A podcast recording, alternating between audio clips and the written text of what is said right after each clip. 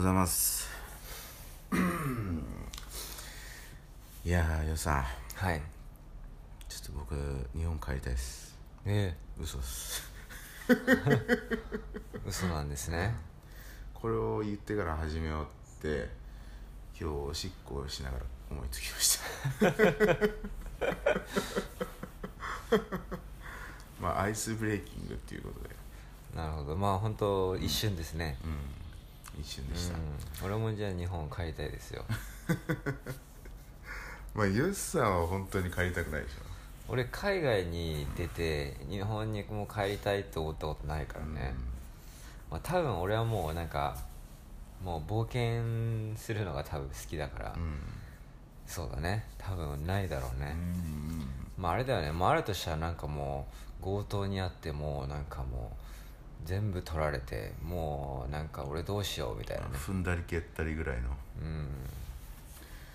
まあ僕はなんかなんか帰りたいっていうか何でもいいんですよね僕正直。何でもいいんだけどその僕の理想のコンフォートゾーンが確立すればいいんですよ僕は。うーん。だからここでもいいからそのちゃんと自分のいつも通りのまあまあ本当にリアルにねアパート借りてベッドとか自分で買ってでねなんかもう部屋も完全に自分のコンフォートゾーンの部屋になってはいはい。ねでちゃんと、まあ、昨日はケンタッキー見つけましたけど、まあ定期的にね払えたらまあで結構ここデリバリーやってるっぽいからねもう多分俺バンバン部屋で デリバリーでこう頼んでね。グラブグラブできない。グラブデリバリーあんじゃない？見てないけど。うんでも KFC は KFC のデリバリーやってたっぽいよね。あの、うん。カバンが KFC って書いてあった。ああ確かに確かにね、そう。なんかカンボジアはあのタイにいた時は、まあ、グラブだったけどこっちはグラブとパスっていうなんかインド系みたいですけどね、うん。まあ、その2つが割と同じぐらい使われてるみたいで、いやまあねでスケボーまあだから本当にあのー例えるとここはあのーサイパンをもうちょっとこう大きくしたって感じですね。そうだね、そうロビンがこうそれを多分言い始めて、うん。俺も、まあ、スケボースポット行って、ちょっとサイパンっぽいなと思ったりとかして、うん、そうだね。なんかサイパンと重ねるように。なんかそのあその都会エリアなんか一番栄えてるエリアは、うん。もうもちろんそのあるレストランとかはそのサイパンっぽくないんだけどただサイパンっぽいなって思うのが、うん。そのチェーン店じゃないお店でこう栄えてるっていうのがちょっとサイパンっぽいなっていう。あねまあ、まあカンボジア内ではチェーン店のはあると思うよ。なんかあのレッドピアノとかさ、うん。テンプルっていうお店があるんですけどそれは結構何店舗もこの同じエリアにあるんですけどだけど、あのーそういう感じその、まあ、カンボジア内だけのお店でこう栄えてるっていうのはなんかまたサイパンっぽいなっていうのとかあとうん。コンビニがない、あのね、タイはコンビニもファミマもあってセブンもあってそれはもうちょっとだからタイは日本を少しこう変えたみたいなイメージ。だけどこっちはそう。でコンビニもなくてストアっていうのがあるんですよね、もう、まあミニマートとかね、はい。まであでもセブンイレブンっぽいのあってね一回ね。そうね。なんか一瞬ちょっとおおって思ったけどでっかく看板に「セブン」って書いてあって、超偽物だったですね。まあでもうんそう。でそのストアのまた中の雰囲気もめちゃくちゃサイパンにあるようなやつ似てるしあと昨日あのケンタッキーの近くに入ったあのすごいいい感じのスーパーマーあケット。あはいはいはい。あれもなんかアメリカっぽいんですよね。いやサイパンって、まあ、アメリカ圏なんでやっぱりちょっとこの大きいスーパーマーケットも置いてあるものもアメリカのものなんでなんかねうん。であと並び方とかその、ね、商品の並び方雰囲気というのがなんかアメリカっぽいんですよ。で,、えでそれがこっちのスーパーマーケットもそれっぽかったんでなんかおおんかこう、うん、なんかいいなと思ったりして。ー、えー、なんか日本俺パッとなんかロビンがあサイパンっぽいっつってどうなんだろうって俺分かんなかったけど、まあでも確かにこう大きいでかいビールとかなんかうん。そういうものが日本よりかは多いなっていう気はうん。サイズがちょっと大きいなっていう気はしたけど。まあなんか確かに日本のスーパーもあんな風な感じなのかもしれないんだけど多分俺は、なんか多分全体これ直感なんだよね。これ全体の雰囲気が多分表記がまあ英語だったりとか表記がドルとか。はいはい。ああそうだなんかなんかそういうね多分全体のなんか細かい、もしかしたらこう分析したらなんかあんのかもしれないけど、うん。でも直感的にただなんかあなんかサイパンに戻ったみたいな気持ちになったっていう、うん。まあドルっていうのもねあるもんね、うん確かにね。そうそうそうそうん。いやだからうんそう。だからねカンボジアはうん全然。であとこの あのサイパンっぽいなってまた思うのがその、栄えてるところは栄えてるんだけど外れるとそのコンクリートに穴があったりとか凸凹な感じとか石,、石があってもう車乗ってもドコンドコンドコンっつってこうずっとこう揺れてる感じとか、うん、そういうあのこのちょっと外れるとあのそういうなんていうんですかあの感じっていうのもちょっとこう田舎っていうかちょっと外れただけでそうなるみたいな。だって俺らのホテルって本当にその繁華街から本当ちょっとまあ10分15分ぐらい離れたところなんですけど、ん。もうそれだけでもう一気にもうなんかねあの道とか悪くなるし砂ぼこりの量とかも多いしまあそうですね。だから本当にサイパンの本当でかい版。んでだあのそのいいところはサイパンにないあのもっとおしゃれなお店とか昨日はねなんかあの屋上にあのランプがあるあの、うん。バーに行ったりとかあ行ったり行ったりというかそういうのがあったりそうなんかねまあヨシさんだったらこうマッサージのお店。あんなあんだけないからねあのサイパンそういう夜のはいはい。お店とか、まあ、うん。なんかあるっぽいんだけどでもいやでもタイもあ確かにカンボジアも一緒なのかな。まあまあ要はなああんまないですよね。あだって現地人向けのなんかあるってお店があるって聞いたことあるんですけどサイパンなんかそういうのあんまないからね、うん。あそのキャバクラ的なやつか。そうそうそう。なんか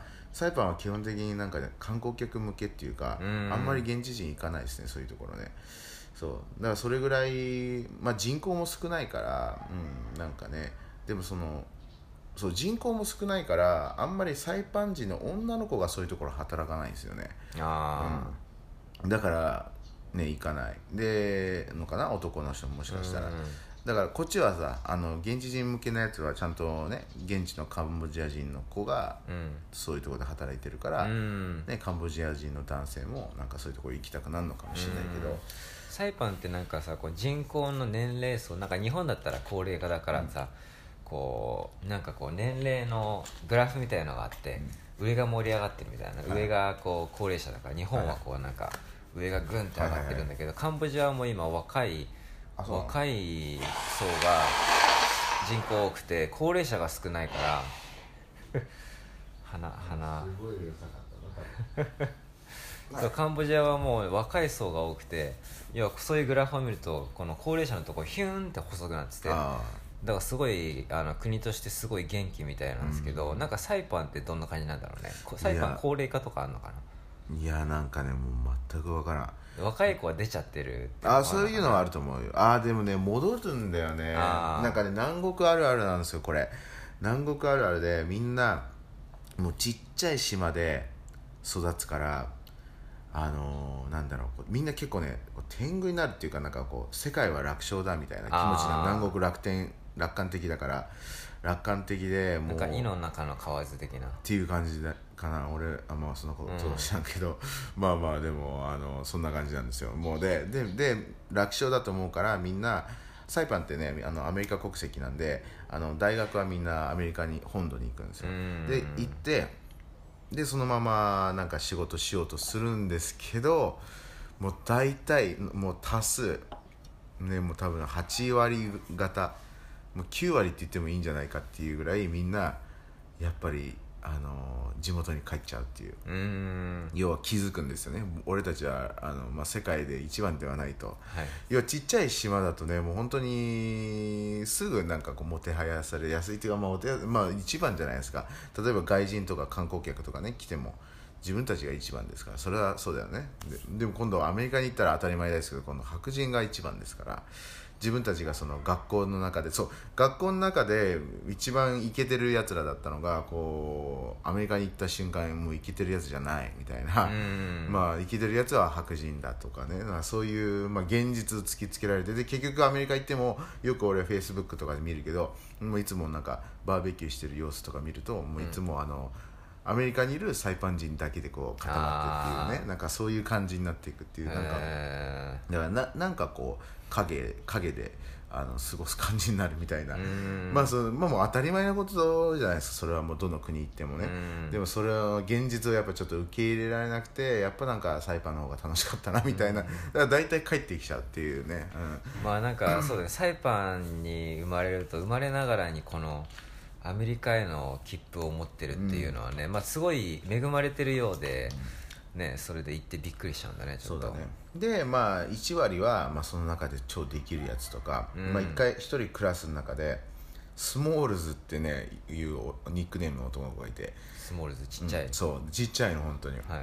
だけどめっちゃ頭良くて、えー。うん、すごい頭良くてクールでこのなんだろうこのススモールそのちっちゃい背の小ささをちゃんとカバー補えるぐらいの頭の良さとあと性格の良さ、うん、まあでそう。で今なんかそすごい遅れてあの成長期迎えて今すごいもう俺よりあのヨシより背高いもう多分へー180ぐらいあるんじゃないかっていう。そう。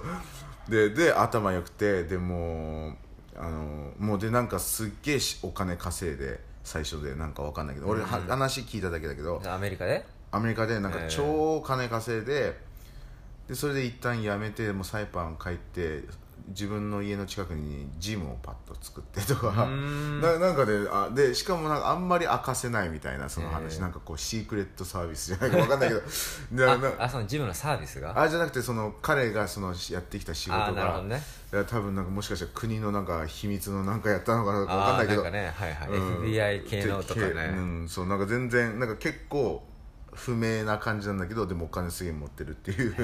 で今はあのもう背高くて筋肉もあってみたいな超かっこいいやつみたいな、うん。まあ、でもそうでたまになんかさお金すごい持ってて、いやあの何の仕事してるのか分かんない人っていうそういう状況の中で一番なんかこうまあその中でのさネガティブな妄想もあるじゃん、いやすごい悪いことしてるのかなみたいな、でもそれじゃない方向で一番クリアなのはね、国国から仕事もらってたとかね、そういうのはもうすごい、すごいよね。できる人だよね、映画の人みたいな感じするな。そうね。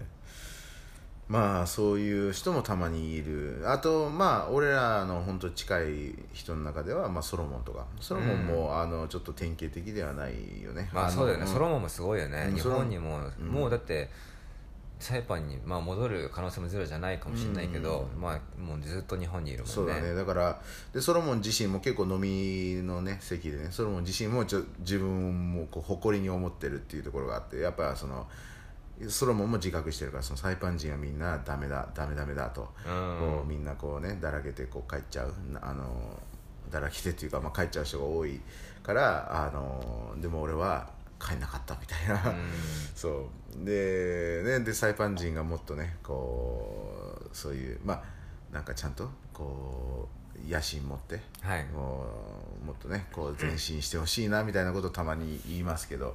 まあそれぐらいねサイパンの人はねまあ、うん、あのすごい人はねあの一緒に飲んだりとかしたらめっちゃ楽しいと思いますよ、あのうん。超いい人たちですけど、まあ、ただ夢とかねそういうなんかこう野心とか、うん、向上心とかは、まあ、そこまでないかもしれないっていう、まあまあ俺はね覚えてるけど昔サイパン行った時にもう社会人になった後ねあのロビンと行った時にもう現地のおじさんと飲んだ時にもう毎日サイパンは同じことをしてるんだよみたいな。あのまあそれがその当時はいやもう本当それ南国だよなみたいな幸せだろうなっていう感じ,、まあ、感じたけどまあそうだね。それがこう逆の意味で言うとね向上心がないかもっていうことなのかもしれないね、まあ、だからそうですね。だからなんか僕はサイパンっていう島に行ってあすあの育ってでそれで東京っていう世話しない場所にね住んででそこでなんかそういうバックグラウンドだからなんかすごい早い段階で日本に着いた段階日本です過ごして12年経ってすごいこう幸せってなんかこういろんな幸せってあるんだなっていうのをすごい気づいた気がするね。なんかあ日本に来ていろいろ見て。そう日本でこう世話しないのもう真逆じゃないですか、ああはい、はい。まあ、世話しないやつと世話しなくないこのね、うん。真逆なのをたまたま僕はそういうバックグラウンドだったからね18年そういうそういうところあ18年か俺は21年ぐらいかなまあ住んで。であとこう日本来てっつってなんかああなるほどみたいな。なんかなんかそのまあなんかその別にそのなんだろう別にその世話しない感じがあの幸せじゃないっていうわけでもないじゃんっていう、まあでねだ俺はその世話しない感じの方が好きだから、まあ、そこでこううまくやっていくことが俺の中の幸せだしまあでもサイパンでそうやってずっとね同じこと繰り返してる人は俺からしたら幸せに見えないんだけどただその人からしたら幸せなんだなっていう、うん。まあなんかなんかいろんな幸せがあるんだなっていうのをなんかこうちょっと肌で感じたっていうか、なんか頭の中で分かっててもなんか肌で感じたしあと日本俺はサイパンに行った時になんで日本人こんなにサイパン好きなんだろうみたいな。なんでで特にみんな東京で働いてる人とか もうサイパン最高俺ずっと住みたいよみたいな。俺はそれを聞いていや俺は早く日本に行きたいんだけどみたいな。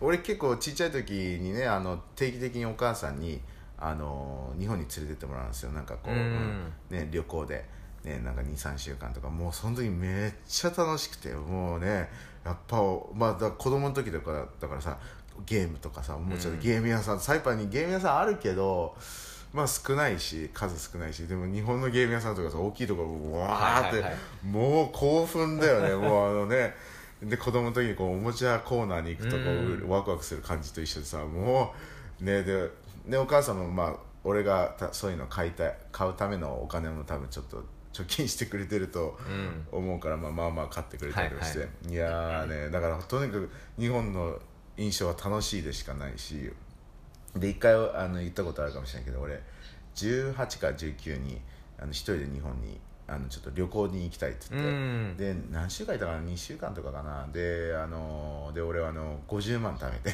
うん。そうそうそう。50万貯めてでそのうちの20万はあのパソコンノートパソコン買ったんですけどうん。残りの30万はもう50万もすごいんであその時ねあのレートがすごい良くて、うん。ドルで俺多分30万ぐらいしかでもそれであのあの50万になったえ円安だったみたいな感じ？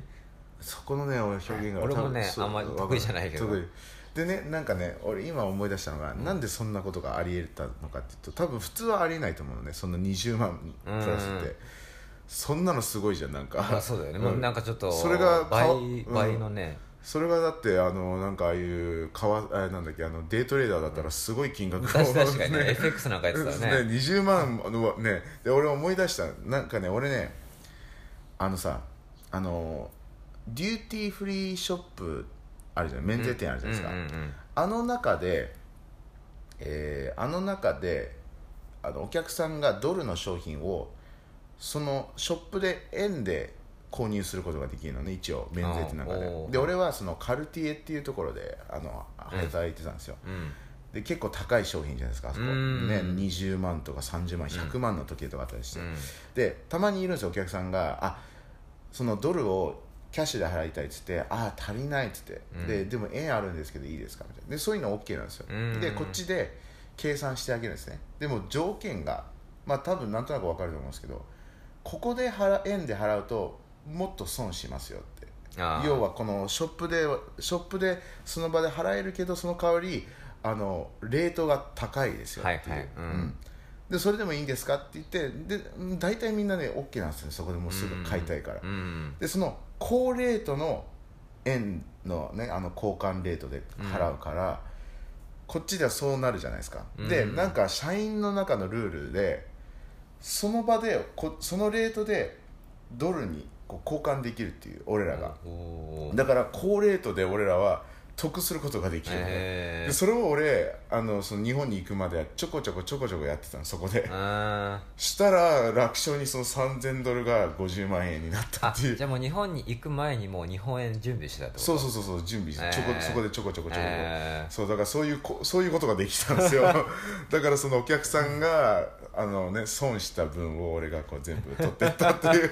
ちょっとしたサイドビジネスですそうだねそうだね。まあでも一応ねそうなんかそういうのをえー。社員の中で OK としてて、そう社員の中ってっていうかあの会社の中でそう、まあまあまあねちょっとね。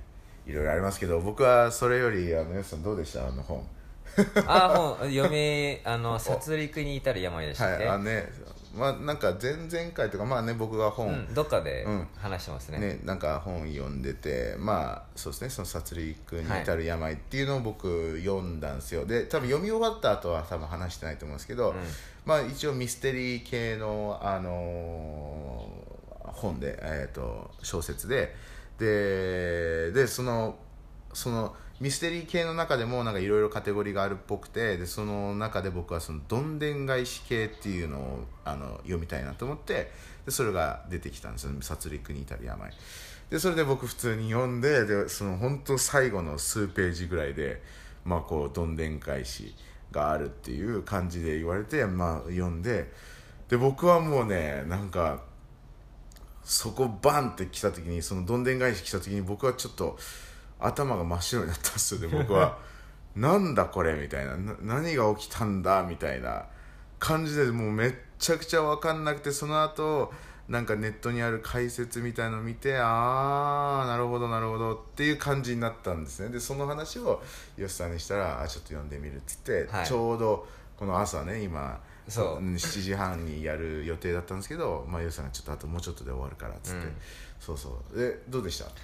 あのーまあちょっとねロビンにいろいろ話を聞いてたっていうのなんかそういうの聞いてる聞いてないで結構変わるじゃん。そうかそうか。まずどんでん返しがあるのっていうのあとなんかラストの本当ラストに来るからとかっていうのも聞いてて、だからそうか心の準備はまずあるっていう。だからまずね純粋に読んでなかったってのがあるんですよ。ああそうかちょそうか。っとこう気を使って。確かに確かにね、あのなんかいろんな、うん。要要はあのあのねあのあのみえどんでん返しプラスこのこのなんかそのそのミステリーのトリックの名前があるらしくてこれがえっと叙述？叙述？叙述トリックっていうらしくてで簡単に言うとそのミスリードしていくっていうことらしいんですよ、ね思い込みをしちゃうみたいな。しちゃう。そうそれがあるんででそれをヨシさんに言ってたからまあまあそのミスリードをちょっと警戒しながら読んでたってことだよね、うんまあまあでも結果ねあの最後のどんでん返しなんて本当もう6行みたいな感じでしたよ。であのラストページだよねある意味。でもう本当最後の最後。ででなんか俺もびっくりしたけど最後ボンって出て、うん。しかもその文体が今までの文体と違う。あそうだねそうだね。でボンって出てバッてやったら参考文献おお終わったんかみたそうだよねねねねだよね。まあだからまず俺もねでも正直分かんなかったです、うん。まあま別にそんなに意識意識してたけど、そんなね徹底的にもう絶対暴いてやるみたいな感じで読んでないから、でバッて分かんないからあの、まあ、ラジオ始まる前にロビンちょっと作業してたから、うん。俺その時間で解説記事読んで、うん。うんああなるほど、ん。っていうかなんなんとなくね、うん。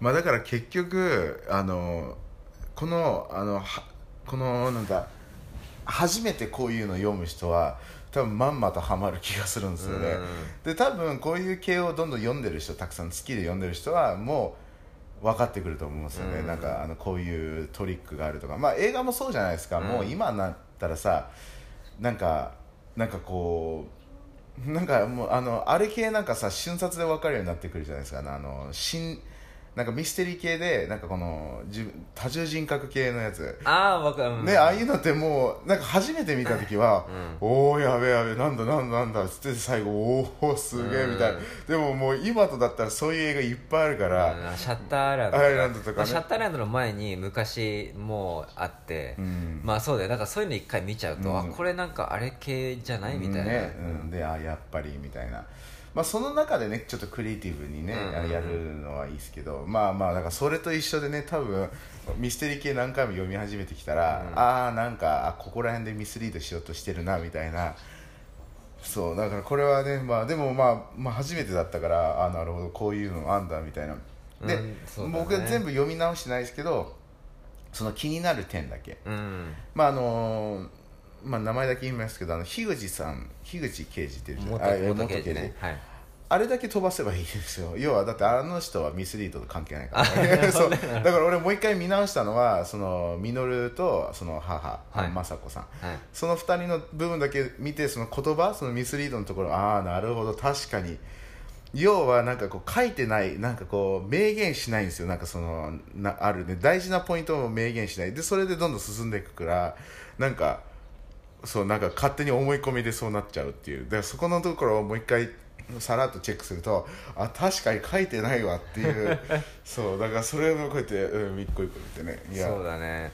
まあなんか、うん、読んで、まあ、俺もこういうの読んだことないから、で、まあ、今後ねこういう系をどんどん読んでいったら楽しくなるかもしれないけど、なんかこういうのが好きな人はあれなのかなこう考えながら読むなんか自分でこう当てるっていうのが好きなのかね。まあ俺が好きなんですようね、まあなんかほら俺多分普段の性格からさなんかこの、前言ったけど大きい問題はなんか俺腰が重いけどちっちゃい問題はなんかすぐ考えたくなっちゃうっていう話ああーはいはい。したじゃん、うん。多分俺はなんかもう多分性格上合ってるのかもしれない。そのあその読みながらなんかえこうじゃあもしかしてこうでああでかなみたいなっていうのが好きなのかもね俺はそう。でもまあまあだからちょっと俺はだからミステリー系映画のミステリー系は結構好きであ、うん。で大体大体なんかこう見見尽くしたまで言わないけどそんな専門家じゃないからあれだけど、でもまあ大体は見たかなみたいな感じだからまあもうなんかびっくりすることないかなというぐらいの気持ちだったんだけどこれは、ね。これはあのおなんかそうかこれは本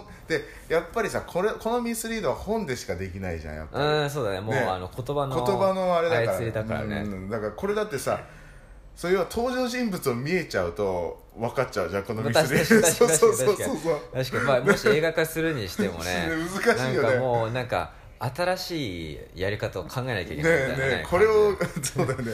それハードル高いよ でねこれむずいよね。そうそうだからそうなんですよ。いや要はねその言葉をそのある登場人物なんか数人かな？2人ぐらいをあのーそのある登場ずっとこのストーリーが進むにつれてこの登場人物2人こう大事な2人がいるんですけどそれをこうちゃんと明確に書かないからあの分かんないんですね。その登場人物が2人いるっていうのは分かんないままずっと僕ら進んでいくから。だけど映像にしちゃうとその2人が絶対見えることになるからこれはできないなってね言葉で隠せないっていう、そう。まあまあまあでも、まあね新しかったですね、うん。まああの僕の母親がね東野圭吾大好きなんですけど東野圭吾とは全然違う感じですね。東野圭吾はなんかこう娯楽でなんか楽しく読めそうな感じがある、これはなんか割となんかさこう毎日ちょこちょこ読むよりかは割と一気に読んだ方が多分頭もこう整理しやすいっていうかあるしなんか全然違うタイプのミステリーですね。うんまあでもやっぱりあのこういうサスサスペンス風な要素もちょっとあるじゃないですか。やっぱ結構えぐいね。のああ確かにそれも確かにね、うん。あるある。うんであるから最後のなんかまあヨシさんが今後半ブワーっと読んでったけど、うん。やっぱりちょっとこう緊迫していく感じだからちょっと読みやすくないですか？こうモチベ的に。あそう最後なんかねなんか70%ぐらい読んだところから割とおおっていう感じはした、そうそうだから僕もねだからあんまりその小説とか本とかあんまり読まないからモチベあんま上がんないですけどここれは結構全体通しておおやばいやばいやばいみたいな感じになるからあの読みやすかったんですよね。うん。本当にそう最後のねうん70うん30ページとかもうおーおーおみたいななんかいろいろねなんかすごい早かったよねなんかペースが。うんなんかあのなんかこの人がねいろ登場人物がなんか主人公がなんか4人ぐらいいるみたいな感じかななんかそうだね。なんかストーリーも 3, 3つぐらいなんか母親息子元刑事その3つだか。かな、うんその3つが交互に出てくるから、ね。でたで多分本当残りの30ページでそのその3つがポンポンポンポンポンポンってこうねすごい切り替わるスピードも速くなって、まあ、しかも最後あここはちょっと意識した方がいいのかなと思ったのが、何日何時何分とかってこう出てきて、これなんか時間が大事そうだね俺もねそこちょっとなんか、うん、でもなんかもう途中から分からなくなってきてう。ん しかも Kindle さこうあれさっきのタイトル何何時だったっけ？とか戻るのめんどくさいじゃん。めんどくさいね。確かに。うん。だからそれはあったけど、うん。だからあれじゃない？こう一個一個ブックマークするんじゃない？あー。なんか気になるところ。あーはいはい。あーなんかねあのハイライトみたいなね、はいはい。そうですね。でも最後のなんか1ページのちょい前の描描写ちょっとなんか想像したらえぐくないですか？なんか最後の1ページ目。ああそのあのあの実際のね。その、はい、うんそうだ。まあまあそうだね。想像したらちょっとキモいよねなんかね。キモいキモい。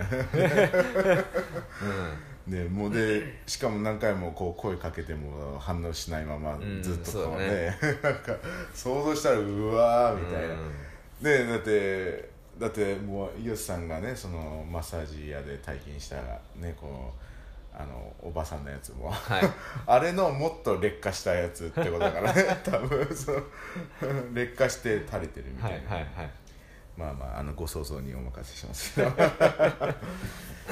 いやーまあね本音。だからもうちょっといやなんか読み直さなきゃっていう変なこうちょっともなんつうの？自分の中のこのちょっと真面目的なあれで、あのーで読み直すってなんかあんまりなんかモチベは分かんないじゃないですか。まあなんかね紙の本だったらもうちょっと違う。ああそうだからもう俺はちょっとそこで止まっちゃってなんか、あね、新しい小説読む今読もうとはまだ思ってないですね、うん。まあ、今はねもうモンスターファンですから。いややってんのもさやってましたでもね少しねあれでもこの前話したよね。話したよ。ね話してました。でも少しねモチベ下がっちゃった。あなんか要はそのその目目標が四大大会をあの制覇するっていう、うん。目標なの。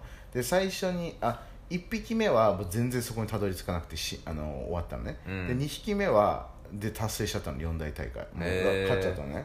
でであっさり勝ってでもそれは超強いああのモンスター使ったから、はいはい。まあまあしゃあないなってしゃあないなってで でそれで今度はもうなんか俺適当な CD、ね、要は強いやつは何の CD からそれを生まれるかってねネットで検索してうん撮ることができる。うん今度はじゃあもういいやって俺が好きな知ってる歌何でもいいからそれをやってそこから出てきたやつでやってみようっていう。うん。で俺ミスチルのなんか多分「Tomorrow Never Knows」かな。あはいはい。もうそれでやって。そしたら出てきたのがあのすなんか末蔵って言ってこの目ん玉のブサイクい一発目もそれだったんだけど、でも今度は一発目は末蔵のあノーマルバージョンだったのね。あでも今度は末蔵のこの銀銀色で目が赤くて気持ち悪い感あじで銀太っていう名前にして。え ああいいんじゃないですか。銀太っていう。でなんかやっていくうちに愛着なんか最初うわブサイクでキモいなと思ったけどでもなんかやっていくうちに愛着湧いてきてでとうとう昨日四大大会それで制覇した。あ そう。でなんか。まあまあまあなんかもやり尽くもうそうそう。だから少しねこっから何、まあ、であのでモンスターたくさんいるんですよ。だからまあ今度やろうと思ったら、まあ、いろんなやったことないモンスターでやっていく、まあ、なんかもう本当にいろんなのあるからなんかね前前も言ってたけど妖精みたいなのもいれば、はいはい。モスラみたいな幼虫みたいなのもいるしあとあの壁だけなんかねこのあのなんかのっぺらぼうとかねあのこう塗かり塗り壁みたいな。がもう本当ただの四角壁 面もないよ。あそう。面もないのただのこう壁。みたいな。でも技する時はこう手が出てきたりとかあ足がビューンって出てきたりとか。でもでも普通は壁なの。とかまあなんかこうユーモアも結構あるんだけどね、はいであとテティラノサウルスみたいなのもいるし。あそうとか。まあ結構いろいろいろいろなんかね説明できないようななんかフォルムしてるやつとか。うんそうそうまあいろいろあるんですけどね。まあまあそれでこう四大大会を制覇するっていうのもまあありなのかもしれないけど。じゃあ次ちょっとビリー・アイリッシュのなんか曲でやってみてくださいよ。ああはいはいはい。いいっすよいいっすよいいっすよ。ビリー・アイリッシュってさなんていうか、ビリー・アイリッシュのあビリー・アイリッシュビリーは BILLIE かな。ああビリうん。でアイリッシュは EILLISH かな。多ーうー分んなんて言ったんですか？バッドガイっていうのが一番。バッドガイ、えー。まあ、一番というか最近すごいヒットしたやつかな。あもう出しちゃいますね。まあちょっと話しながらそのその画面に、はいはい。ビリー・アイリッシュのバッドガイねそれが一番好きなやつなんですか、まあ一番好きじゃないけどなんかこのあ一番有有名っていうかもう最近のヒット曲なんで。えー、あちなみにあの僕のはい。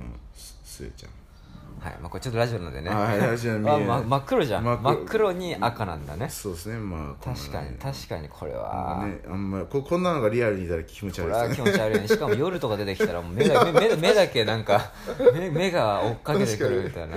そう。でけで結構こういたずら小僧なんですなんかわかる？このいたずらあー歯を見せる感じうんうん、なんかね基本的にいたずらなんです。この要は結構この仕事しなさいとか修行しなさいって言ったら、まあまあの確率でサボるんですよ、えー。で結構面倒くさいんですよね。そう。でもで技も全部気持ち悪い技なんですよ。なんか例えば皆さん動作が気持ち悪い。あじゃなくてそのそうリアルに気持ち悪い技しかしないっていう、えー、と例えばちょっと待ってよ。なまず1個目が、えー、あ1個目じゃないけど例えばキスするとか。あとか、えっとはい。舐めるとか。でその舐め方もこうキモうーんっつって下からビューンって。だからこの技も見た目もキモいし技もわざとキモくしてるっていう、へであと一番こいつのち強い技が歌うって言ってすごい、あの音痴の歌をブー。ンブーンってやって相手がブワーって死ぬっていう。それが一番強いそうそれが一番強い。すごい周波数出すんだそろうね。うだからこの人はそういうなんかあれなんですよね。この人は。この人。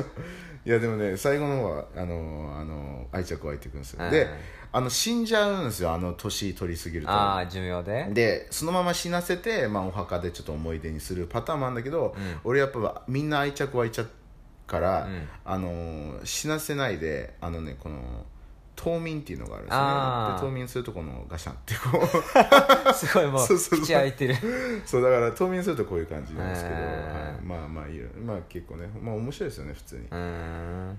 はいじゃあえっ、とビリー・アイリッシュねちょっとやりましょうか。はい。まあちょっとね、皆さんに画面をお見せできなくてお店はできない申し訳ないですけど、はい。まあ、まああのじゃああの絵ができたらあのあその写真あのそのなんだモンスターが出てきたら、あのスクショしてあのなんかストーリーかなんかに上げときますよあーわかりました。ラジオ見た人、はい。絵あじゃあ送ってくれたら俺ツイッターでツイートするときにああ本当ですか。つけときます。なるほど。じゃあえっ、と歌歌がバットあじゃあバグじゃない。バッドガイ。バットガイ。で、えー、ビリー・アイリッシュ入れた方がいいのかな。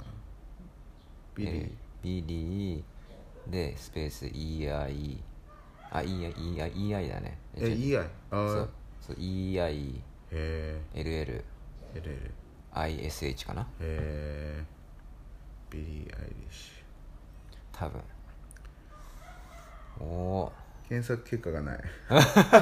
あもしかしたら、うん。英語あんまないのかあーなるほどね残念でした。残念でした。ごめんなさい思った思った。最近の曲だから、ね、ああそうね。B r 氏自体も結構最近のアーティストだから、そう英語なんかわかんない。そうだね。もしかしたら古めだったら出てくるのかもしれないけどうん。まあでも日本語の曲は新しい目でもねたさっき言ったあのあさっき言ったこの前言ったリサの「グレンゲ」っていうのは最近のねあの歌なんで。はい。グレンゲ。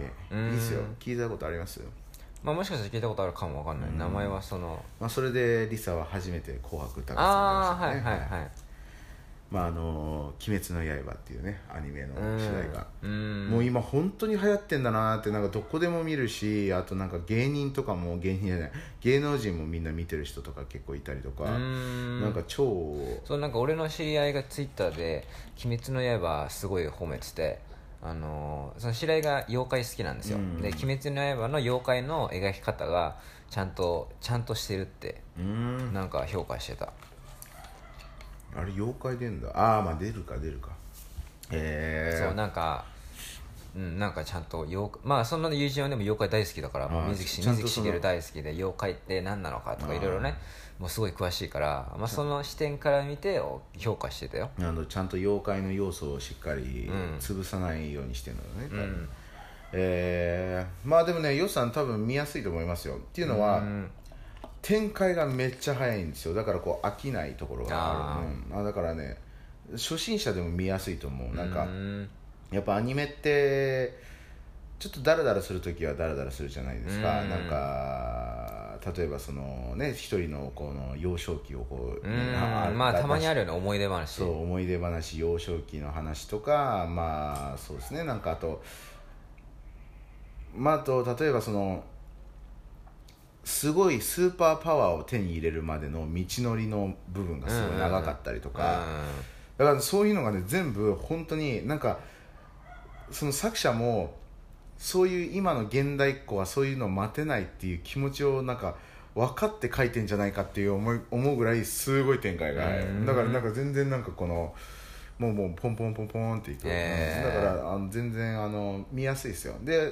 でちゃんと面白さはちゃんとなんか歴代のさ、うん。ジャンプの少年ジャンプのさ少年系のね、うん。あの強くなっていく系の要素をちゃんと取り入れつつここは無駄じゃないかみたいな余分じゃないかもう本当スリムにしたみたいな感じ。でサワディアンコールツアーみたいな感じでさ。これさサワディアンコールツアーにとってはもうもう光栄なことですよ「鬼滅の刃」と一緒って。さまだ。確かにね。トップ級のですよ。世界トップ級の。大大ヒット。あれねもう海外でもすごいの「鬼滅の刃」って。みたい。あいやすごいすごい。要は、うん。俺のシェアハウスにいるあのあの前ね住んでたシェアハウスにいた外国人とかもみんな好きで、へーちゃんとハロウィンハロウィンみんなあのあれで。あそう。鬼滅の刃みんなちゃんと来てたえ。ー英語でなんて言うんだろうね。あのねあのねえっとディーモンスディーモンスレイヤー。おかっこいいな思えたな、ね、そうやっぱ「鬼滅の刃」ってむずいじゃん、うん。まあでもでもでもディーモンスレイヤーでもあるよね、まあ確かに確かに。鬼滅木はね鬼で、うん。滅亡の刃、うん。鬼滅滅鬼滅の刃。だからでディーモンスレイヤー。へえまああのーそうですね。まあまあまあ本当にディーモンですからね。今あれでしょ？要は現在進行で今うん。住んでるんでしょ、現在進行現在進行。今アニメはちょうどまだ出てない止まってるんだろうね。うーん。もうもうアニメ多分シーズン2も出てないのかな、うん、あそう。シーズン1なんだ。とりあえずは。あのねちょっとあの普通かわ、えーあの初めてなのかわかんないけど、ん。あんまり見たことないんだけどそのアニメの続きを映画版で出してんの今度。へえこれってあんまり俺聞いたことなくて、うん。あ映画版って大体このなんか違うサブタイトルじゃん、うん。なんか例えば「ワンピースだったら「ワンピースなんとかの島編」みたいな、はいはいはい。なんかそんな感じで、まあ、映画のためのストーリーをそうだよね。作るっていうスピンオフっていうんだっけそういうの。なんかまあなんかちょっとねあの違う路線、うん。うん。まあ、たまにで「ドラゴンボール」に関しては、あのちゃんと時系列的にこう間がないように作っちゃってるから、うん。映画は全部パラレルワールドワールドなんだよね。もうおかしいの。なんかえこの時悟空病気じゃんとか、はいはい。この時子供子子供いないよねとか、うん。なんかそういう感じのパあの時系列がおかしいんだよね、はいはい。だからまあもう「ドラゴンボール」の映画は全部パラレルワールドの話なんだけどうん。だから大体そういうことでね,、まああのねほあのほ本編のストーリーとは違うものを映画で出すんだけど「鬼滅の刃は」その本編の続きをそう映画でやって。で多分それをそっから だからえアニメでこの映画があってでその後にまた多分アニメのストーリーになるのかな分かんないけどなんかちょっと変わった感じでやってるそうでもあのーあのー漫画の方はもうもっと進んでる。うん。で俺はたまたま本当にここ一番ねカレー屋さんのはいはい。戦略にまんまと、あのハマってしまいましてあのあそこ漫画置いてるんですよねで漫画でちゃんとあのなんかこう大体さなんか飲食店にある漫画ってさなんかめっちゃ古いやつとかさ、うん。こんなん誰が読むんだよっていう笑うセールスもあるさそれは言い過ぎだな、うワンピースとか浮いてるよね、うん。ワンピースワンピースは置いてるけどね。まあまあ。でもなんか俺が言いたいのはもっとなんかなんかタタッチとかわかんないけど。こち亀とか。うんこち亀とかねまあでも本もなんか超茶色くなってたみたいな。だけどあのココイチはもう最先端の最新の最高のやつ置いたんですよ。だから「鬼滅の刃」ももちろん置いてあったしもうなんか宇宙兄弟とかうんまあなんかえあまあ、あとえなんかあのなんだっけな。ドラゴン買って食べるやつみたいな名前忘れた。空挺ドラゴンかな？わかんない、まあなんかそう結構旬なあの漫画入れてるよね。うん本当うん全部。あともう ハンターハンターとかね。まあなんか、うん。まあもう結構いいのたくさん。まああとまあちょまあまあのまあまあっていうかちゃんと定期的に変えたりしてるんですよね。だから本当、うんすごくてそれでまあまあとやっぱだってさ一巻ねあるねのなんか10巻ぐらいから始まったのかわかんうないけど、ん。やっぱでやっぱりその一食で、まあ、頑張って早く読んで食べながらね早く読んで一冊終わるぐらいなんで、それで2冊目3冊目そこでずっと座るのもなんか微妙じゃん。なんかはいはい忙しかったりしたりねしたらあれだし。だから結局一食一貫みたいな、はいはい。だからまた行っちゃいますよね普通にね。そうだから俺だから16巻ぐらいまで行ったのかな分かんないけうん。どだから6回少なくとも6回7回ぐらいは行ったかなみたいなで、うん、でもああでもね多分合計4回とかかな。最後は最後のなんか23巻はもういいやっつって俺もうこれで終わるみたいな思って、もうもう食べ終わってめっちゃ食べ終わってんだけど、うん。もうずっとだらだらともう漫画喫茶にいるぐらいのね気持ちで。うんそうっすよ。まあアニメね。まあ僕はちょっとあの今いる宿が w i f i が細いんでカフェとか行った時にあのーちょっとネットリックスのねスマホアプリでダウンロードとかしてますけどアニメはまだ見てないですね。アニメね。まあ俺はずっとあのアマゾンプライムでねあうの、ん。いろいろ見てたんで普通の映画はもうなんかほとんどまあ新しいの出てもなんか見たやつかまあなんか面白くなさそうなやつうんばっかなんででアニメは結構いいのをねなんか評価高いの入れてたから、うん。まあ俺はずっとここに来るあのねこの東南アジアへ来るもう1年ぐらいかな前からなんかちょこちょこそのアマゾンプライムにあるやつ見てたんで、うん。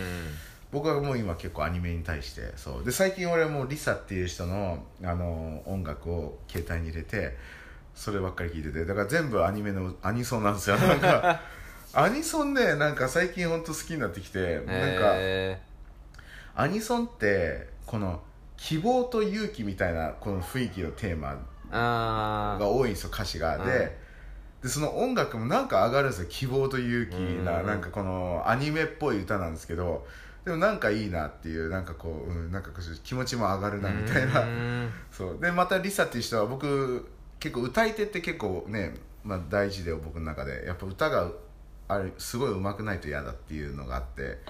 でリサはね本当うまいんですよ。めちゃくちゃ。うんあの最近なんかテイクかな？テイクっていうあの YouTube チャンネルかな、うん。がなんか本当まだ始まったばっかりなんですけど、うん。要はプトップの歌詞をワンテイクであ俺なんかレコメンドで出てきたかも。そうワンテイクで歌ってもらうっていう。う、ん。でもう生でね、うん。でそれでリサがその紅蓮華ってやつを歌うんですよ、もう鳥肌立つもううますぎて、なんか、えでまあやっぱりアニメだからね「鬼滅の刃」の主題歌を歌ってる人だから、ん。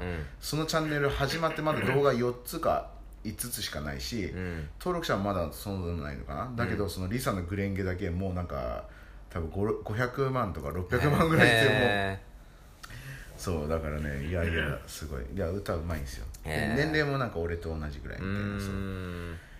いやーリサねいいっすね。俺最近気になってるのがそのアマゾンプライムのまあアマゾンのオリジナルうん。にあるドラマ。なんかジュリア・ロバーツが主演なのかな？ホームカミングちょっと名前名前忘れたけど、はい。それがあの原作がポッドキャストなんだよね。そうポッドキャストまあ最近結構そういうポッドキャストって盛り上がってて、まあ、特にアメリカで盛り上がってて。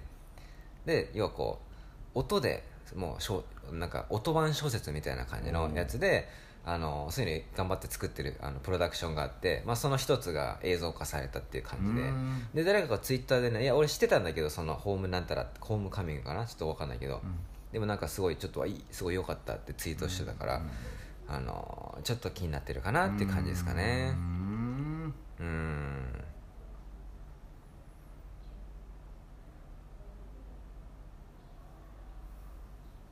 はい。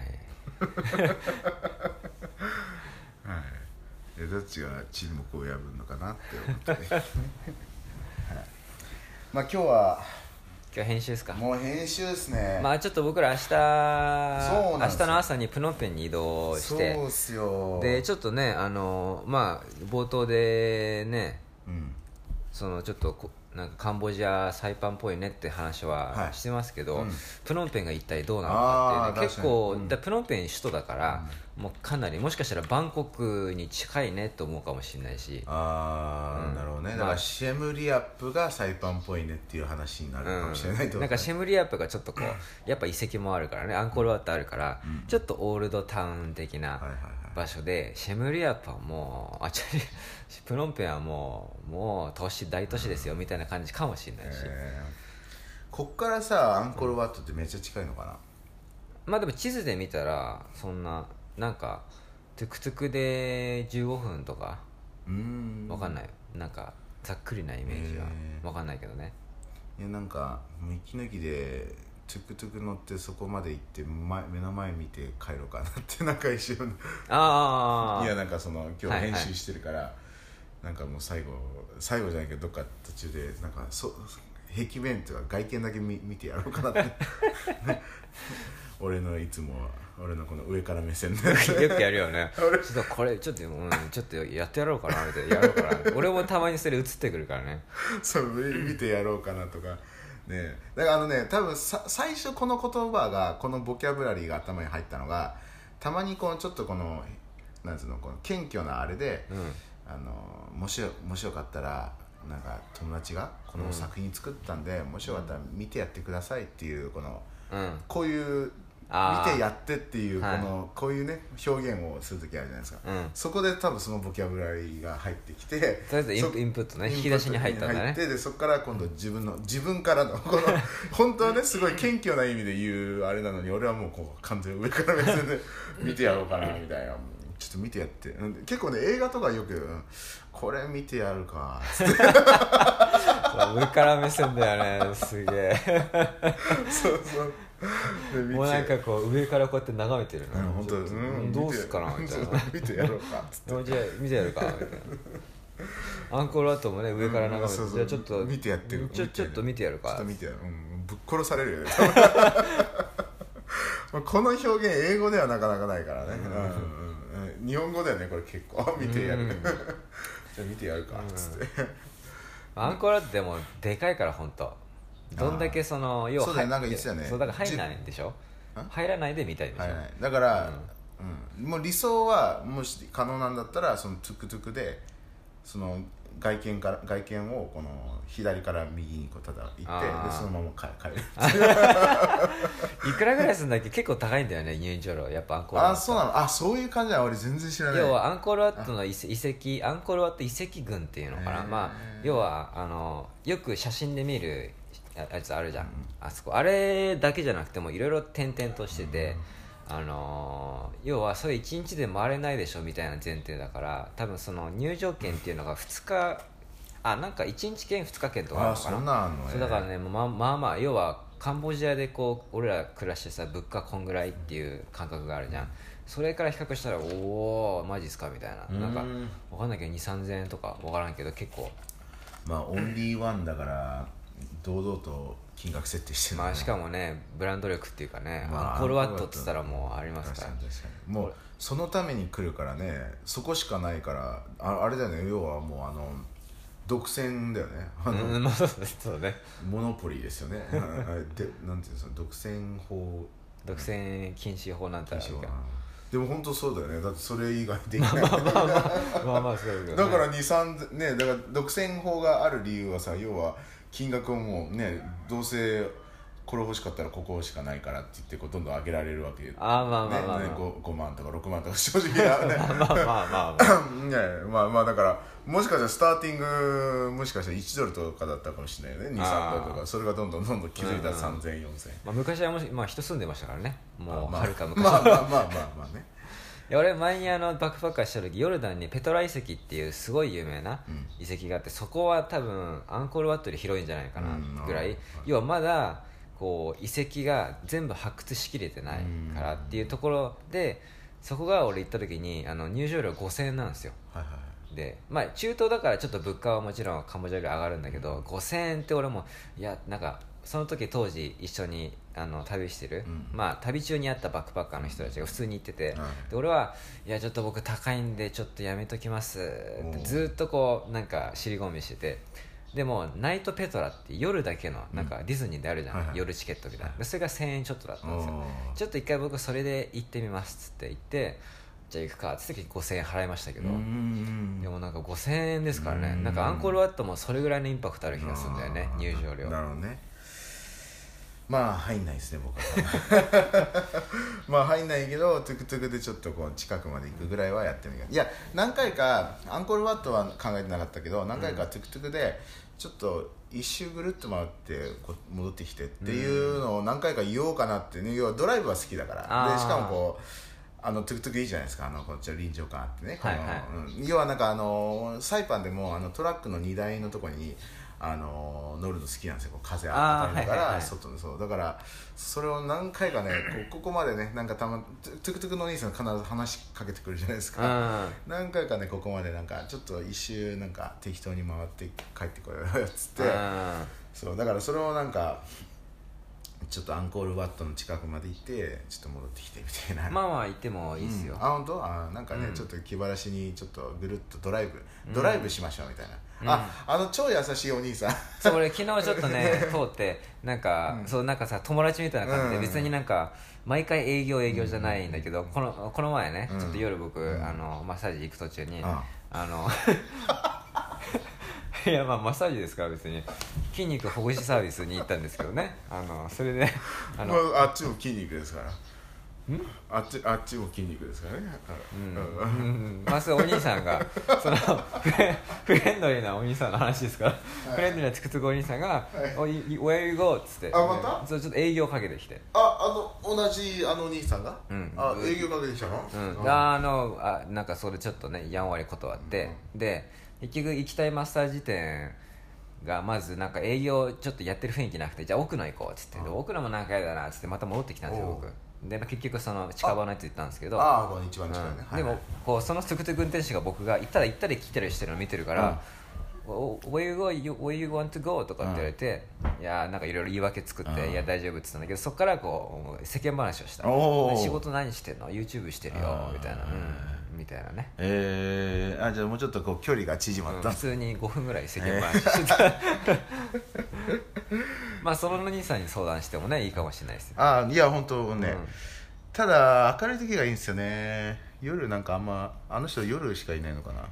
あどうなんだろうね。ねなんかあの人と話するのいつも夜な気がああ確かに昨日夜だって俺昨日行ったの夜10時ぐらいで、うん。普通に働いてたからねまだ、まあまあでもねそのあその人いたらその人でもいいですね。まあ、ちょっと場所だけ調べますか？なんか俺の勘違いでちょっともしかしたら距離あるかもしれないです。アンコールワット。アンコールワット。まあ距離あっても俺ドライブでもいいんですけど、うーん。まあまあ俺は全然あの編集の切迫感はロビンの方が多分あるから。そうっすね。僕はあさって。いや僕本当は2日あるんですけど明日移動だからね。そうだね。え何時間？あでも6時間だから朝の10時前に出発してあのあっちプノンペン着くのが午後3時とかかな。なるほど。まあこの疲れをほぐして編集スタートするには着いた時にどんだけ俺の好きな食べ物があるかによるな。なんかシェムリアピよりかはジャンキーは期待してもいいんじゃない、うんええやっぱだって首都だからさ、確実に栄えてるからここよりは,、なるほどね。確かし、まあ、あと俺らが泊まるホテル下レストランだし、ああ、はい。い、いねいいね。はい。まあ、あとなんか一応立地的にもまあ悪くないから、えはい。まあまあ散歩とかできるんじゃないですかね、分かりやしたじゃあこんな感じで終わりましょうか。はい。はい、じゃあ今回は以上になります。ありがとうございます。はい。また次回。はい